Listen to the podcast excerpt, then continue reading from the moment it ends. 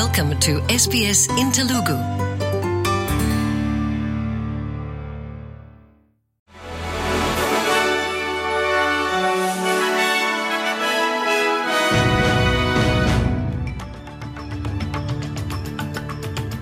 నమస్కారం. ఈరోజు జూలై ఇరవై నాలుగవ తారీఖు సోమవారం. ఎస్బీఎస్ తెలుగు వార్తలు. చదువుతున్నది సంధ్యావేదూరి. ముఖ్యాంశాలు. Workplace relations minister Tony Burke మాట్లాడుతూ ఫెడరల్ ప్రభుత్వం నుండి ఒక కొత్త ప్రతిపాదనలో క్యాజువల్ వర్క్ చేసే కార్మికులకు వారు కోరుకున్నట్లయితే పర్మనెంట్ రోల్స్లోకి మారవచ్చునని చెప్పారు. దాదాపు ఎనిమిది లక్షల యాభై వేల మంది క్యాజువల్ వర్కర్స్కు శాశ్వత ఉపాధిని అందించబోతోంది. It'll create a right where those casuals who are getting permanent hours can go to the employer and can say, These hours are permanent, I would like to be able to convert.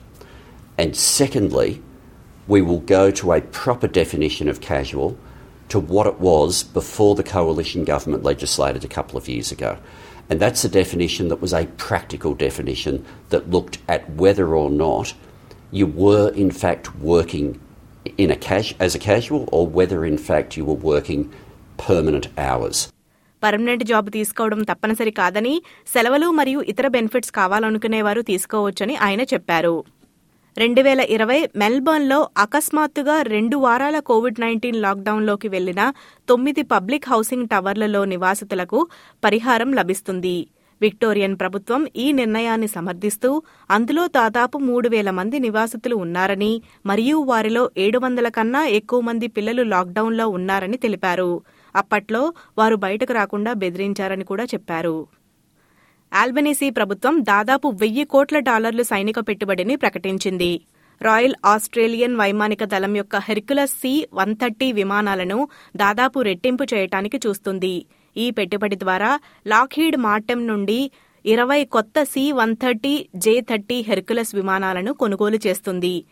దీని వలన వైమానిక దళం వారి ప్రస్తుత పన్నెండు plane ప్లీట్లను నడపడం ఆపేస్తారని చెబుతున్నారు. Life saving transplant రేట్లను పెంచడానికి ఆర్గాన్ డోనర్స్గా ఆస్ట్రేలియన్లు నమోదు చేసుకోవాలని ఒక కొత్త జాతీయ ప్రచారాన్ని ప్రారంభించారు. రెండు వేల పద్దెనిమిదిలో అధిక స్థాయిలో ఉండే ఈ సంఖ్య కోవిడ్ మహమ్మారి సమయంలో పతనానికి చేరుకుంది అని చెప్పారు.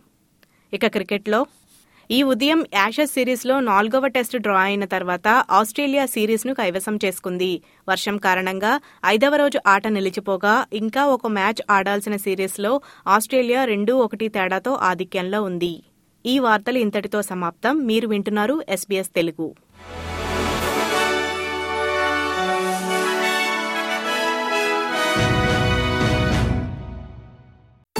SBS Telugu.